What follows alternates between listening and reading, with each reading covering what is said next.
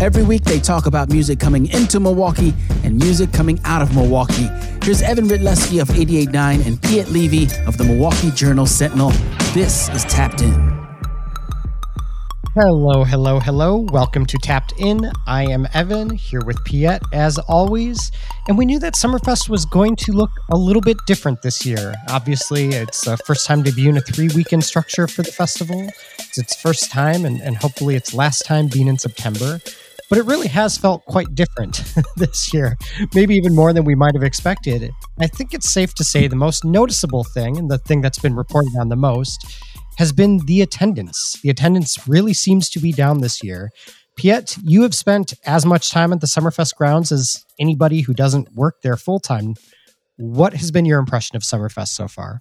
Yeah, uh, definitely the attendance is dramatically down. Uh, it, it, the, the, the attendance kind of every day and every night reminds me of kind of maybe like a slow Sunday or a Tuesday and the before times, but maybe even a little bit slower um, than those days. It's really hard to kind of do apples and apples, I guess. Uh, but definitely very down. You know, so I've noticed like uh, on Friday nights, the amphitheater for Chance the Rapper was mostly empty. I would say probably about a third to 40% of the amphitheater was filled. Um, I noticed at the main gate at like 7:30 before I walked over for Chance, no line to get in to the main gate at all. Uh, people can just we're getting in just really fast. Um, you can kind of walk around the grounds very easily. Uh, the festival park has never really felt larger, frankly. Um, I've never felt it. It felt larger before, so it's it's definitely very different. It picked up a little bit on Saturday, so Saturday was probably the highest attendance day, but still definitely very down. Um, that's the biggest difference. You're seeing masks here and there, hand sanitizer stations here and there.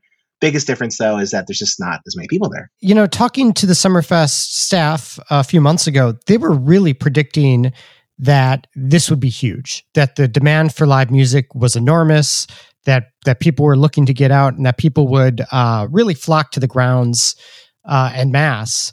And it hasn't happened, and I, I think we can take some reasonable guesses as as to why that might be. But what do you think is the big thing? There's a lot of things. I think there's a lot of factors, and I think they all contribute. I think the big thing probably is still the Delta variant, and mm-hmm. you know that there's just so much concern about about getting COVID, even for people who are vaccinated.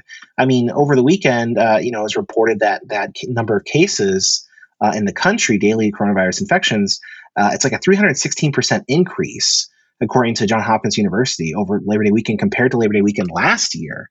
I mean, it's just really high, and, and daily deaths are almost twice as high right now compared to last year. Hospitalizations are up like 158% from a year ago, according to the U.S. Health and Human Services data. I mean, yeah, we're, we're just in such a bad spot right now with the pandemic. I think that's the main factor. Other factors, though, include um, people who probably bristled at the idea of having to show proof of vaccination or, or proof of a negative test. I'm sure some people probably didn't want to go through that or were concerned about that.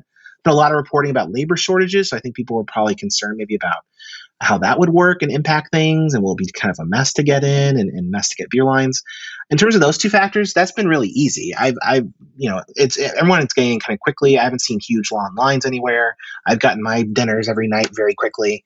Uh, so it's been it's been really easy there. And then it's also you know it's in september um, which i think is more pleasant from a weather perspective but uh, you know everyone's kind of getting back to their lives again. So it's it's really hard to like go out and party all night when you know on a thursday in, in, september when you're just getting back to school or just getting back to work or whatever it might be. So i think all these factors combined are really impacting uh, attendance.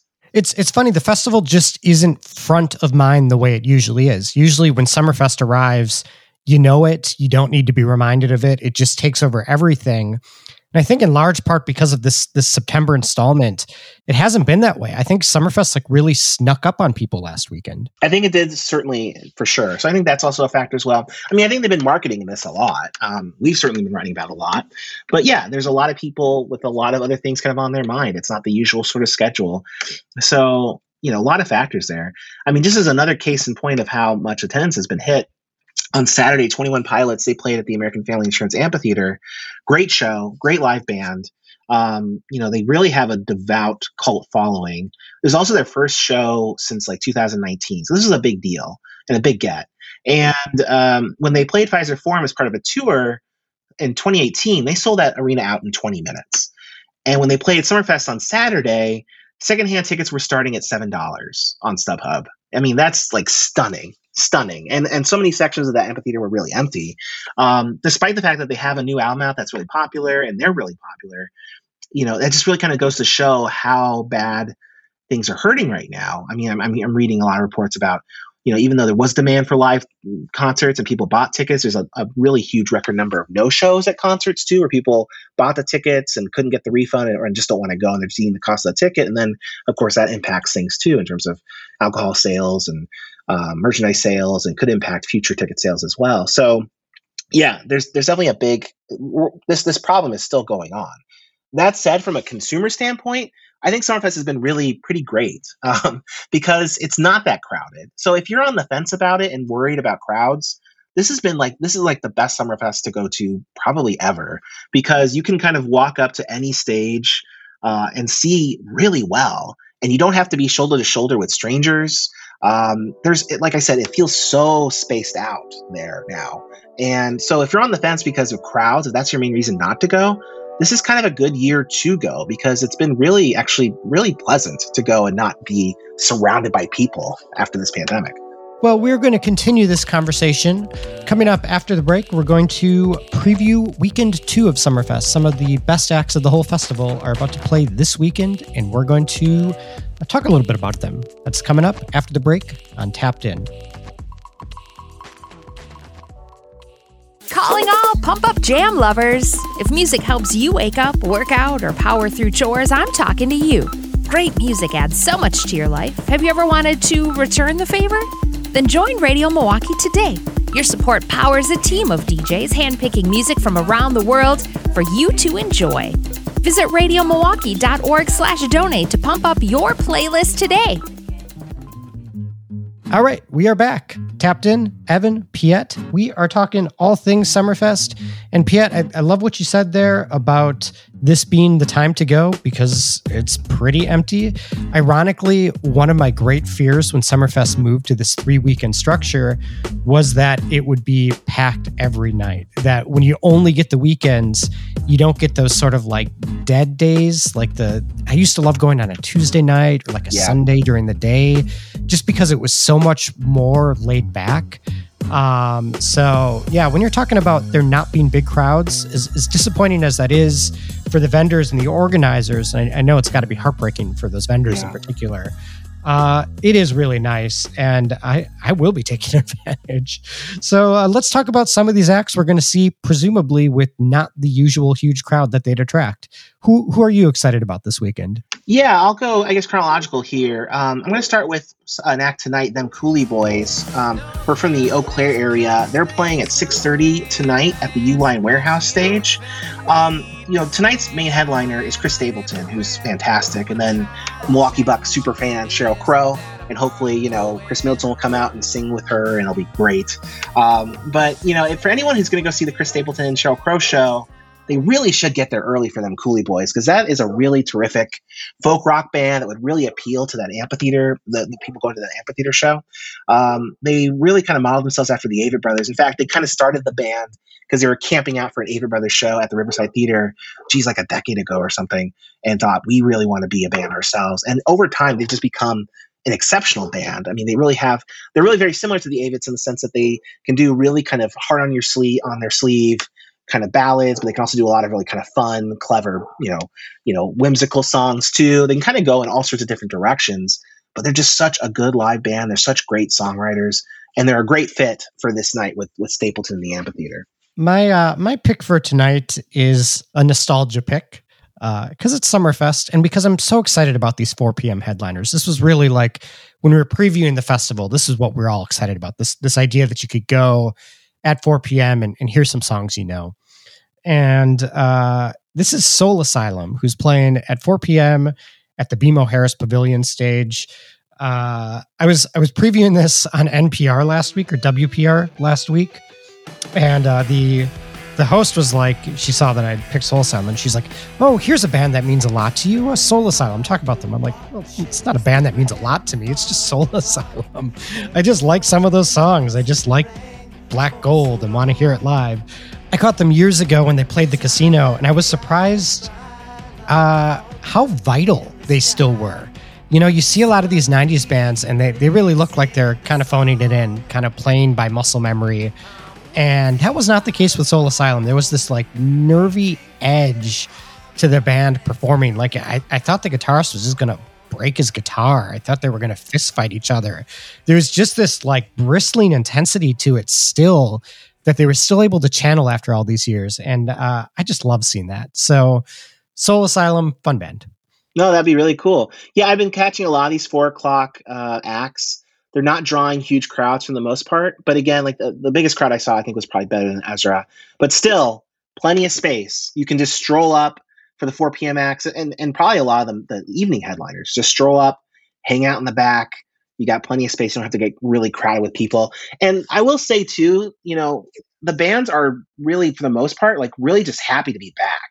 You know, I mean, they're, they're playing. They're playing in some cases for pretty empty stages, but they just seem so excited to be playing music again and connecting with people, even if it's not masses and masses of people. Mm-hmm. So I think I think Soul Asylum, I would suspect, will put on another intense show, even if it's not going to be a very packed stage. We'll see. Who you got next for us, Piet? Uh, let's jump to uh, September uh, 11th. Yeah. Uh, we've got, uh, I'm going to pick Klassik on that day. Uh, you know, we've talked about Klassik, I don't know, a bazillion times on the podcast here. He's obviously a treasure in Milwaukee. He's playing at 6.45 p.m. on the Johnson Controls World Sound Stage. just an exceptional artist, as we've mentioned so many times. Great, great album, Quiet from 2019. Um, as we still wait uh, with bated breath for the Chance the Rapper Bucks song that will probably never happen. Klassik did his own Bucks and Six song, which is just oh, it's incredible. It's such a good song if you're a Bucks fan. I mean, it just it goes and it goes into so many so many great details. Beautiful, and I'm sure he'll play it live. Uh, what's going to be great about this show in particular too is you know he's a really great performer, and he usually does a one man band kind of thing, and he, he does these really great kind of looping effects, and you know kind of has his vocals over himself, and he's just really cool as a one man band. But for this show, he's doing it with 10 other musicians. And Klassik always goes all out and he always he's a perfectionist, um, you know, really hardcore perfectionist. So I'm sure this 10 piece band is going to be incredible. And I'm sure this will be a great show from him. Uh, I I love that he always goes all out. I mean, he he is a performer who just refuses to play the same set twice. Like literally, yeah. will not play the same set twice. That's very exciting because if if you go to a lot of local shows, you see some of these acts quite a bit, and it is always nice when they've got a surprise for you. Uh, my next pick is an act I have not seen in a very, very long time, but that I used to see all the time. This is September 10th. Wilco is is uh, with the night's big side stage headliner. Wilco used to play Summerfest constantly when I was a kid. They were there was regulars, maybe not quite every year, but but it felt like every year, and they always brought it. You know, they would always kind of uh, they always sort of knew they were playing a big outdoor stage, and that people wanted to hear some rock songs, and they would bring some rock songs. Uh, I'm interested in hearing what they do now. I haven't kept up with this band very much because their last few albums were boring to me. They uh, they sounded nice. It's not that they were bad or that they fell off in any drastic way, but like a lot of old Wilco fans, it's like, well, there's nothing new to see here. But maybe there is, and uh, to to see them live again and maybe hear what they do with these songs on stage, yeah, maybe I'll come around to some of the new material. I haven't seen them in a couple years. Um, when I last saw them, those at the Eaux Claires Festival, probably in like 2016, 2017. They were really good there. I mean, that was a really good set. Um, you know, it, it, their music kind of matched really well with the weather. There was these giant dramatic storm clouds that came through, hmm. and and it just sounded so well with like this very ominous, ominous nature scene of nature kind of around them. Uh, they were very good, so I expect that they'll be very good. And even if you didn't like the most recent material, I, I don't expect it'll be a uh, a set list just drowning in new songs. I'm sure they'll they'll play a lot of good. Yeah, they're they're smarter than that. They're good. They're good performers. Yeah, they're not sure. going to force any material on you you don't want. They yeah they know what's up. If you like Wilco, I think you should really on September 11th, if you go back the next day, you should really check out this act called The Weather Station, uh, which is the stage name for uh, Tamara Lindeman, who is a singer songwriter from Canada. Um, she's done like six albums, uh, not six albums. She's done several albums so far, mostly kind of in the folk realm. But uh, her newest album, Ignorance, is really really good and it, it, it, does have some of that kind of folk songwriting that she's kind of made her um, her trade but it really adds more kind of experimental jazz touches to it and some really cool kind of dance grooves as well but it's all very kind of sparse and really meticulously layered and just really absorbing i mean it's a really good headphone listen i think it'll be a really excellent live show um, ignorance 2 is like one of the best reviewed albums of the year i mean if you go to metacritic um, it's like the sixth best reviewed album of, of the year. So I think it's really wonderful that Summerfest is still, you know, in addition to getting kind of the bigger names, they're still finding these acts that are getting lots of critical acclaim who still aren't that terribly well known. Um, so this is a really good opportunity to see something that's just really, really good. Uh, APM Briggs and Stratton. Yeah, I'm, I'm glad you mentioned that because uh, first of all, I, I, forgot. I've had this album bookmarked forever. I've been been meaning to like really engage with it, just sit down and, and make myself get into it because I I only grazed it and I think it was like in the summer and I'm like this is this is not for me. I need something a little more energetic than this right now. Uh, so I bookmarked it for the fall. And again, it, there's kind of serendipitous that you know she'll be playing on a nice fall night. Hopefully, that'll be a really good one. I'm glad it's at 8 because that night I have big designs on 10 p.m. Kesha is performing. And uh, Kesha is is really just a fantastic performer. It's funny that the public image of, of Kesha has changed so much over the last five years. You know, when she came on the scene, she was uh, she was seen as like a brat or a villain. You know, she she kind of was the bad girl, the party girl. That was her public persona for these songs. She played it very well. The songs were very fun. They were a little annoying, but they were they were catchy. They were they were wildly entertaining. And a lot of people really didn't care for her. She was a divisive act. Uh, in the last five years, that image has really changed. She went through hell. Uh, she really got uh, a long story we won't get into about her relationship with her producer, which was abusive, and she survived it. And then she had trouble with her label, and she just threw what she went through so much hell and came out on the other side. And people really rallied behind her. And it's nice because she came out making some of the best music of her career on the other side too. Um, and so a Kesha show is a really emotional experience now because you still get all the the glitter and pomp and partying that you used to get from a Kesha show, but there is also this catharsis now. You know, people really connect with her so deeply and, and root for her so much. Um, it's rare that a performer has that sort of range that that they can make you party down and that they can make you cry. And I think Kesha is going to be doing both at this show. She is really, uh, just really a fantastic performer. Yeah, and her sound too has really kind of broadened. Like she used to be more kind of kind of do this sort of rap thing, like you said in those early songs. I mean, now it's yeah, like Valley Girl rap. Yeah, the Valley Girl rap, exactly. Now it's more, you know, she'll do, you know, country songs and she'll do kind of, you know, Thin Lizzy style rock songs. And like, I mean, she kind of goes all over the place. Um, you know, you mentioned the, the catharsis of her show. Uh, there's a song on, on her 2017 album, Rainbow, uh, Praying, that kind of became sort of like a, you know, an anthem for the Me Too movement. And that song, God, it's so damn powerful. I mean, I've seen her sing it a, a couple times live, and it's just like I, there's just goosebumps every time I, I, hear it. It's just so good. I mean, it's such a powerful, powerful, powerful song.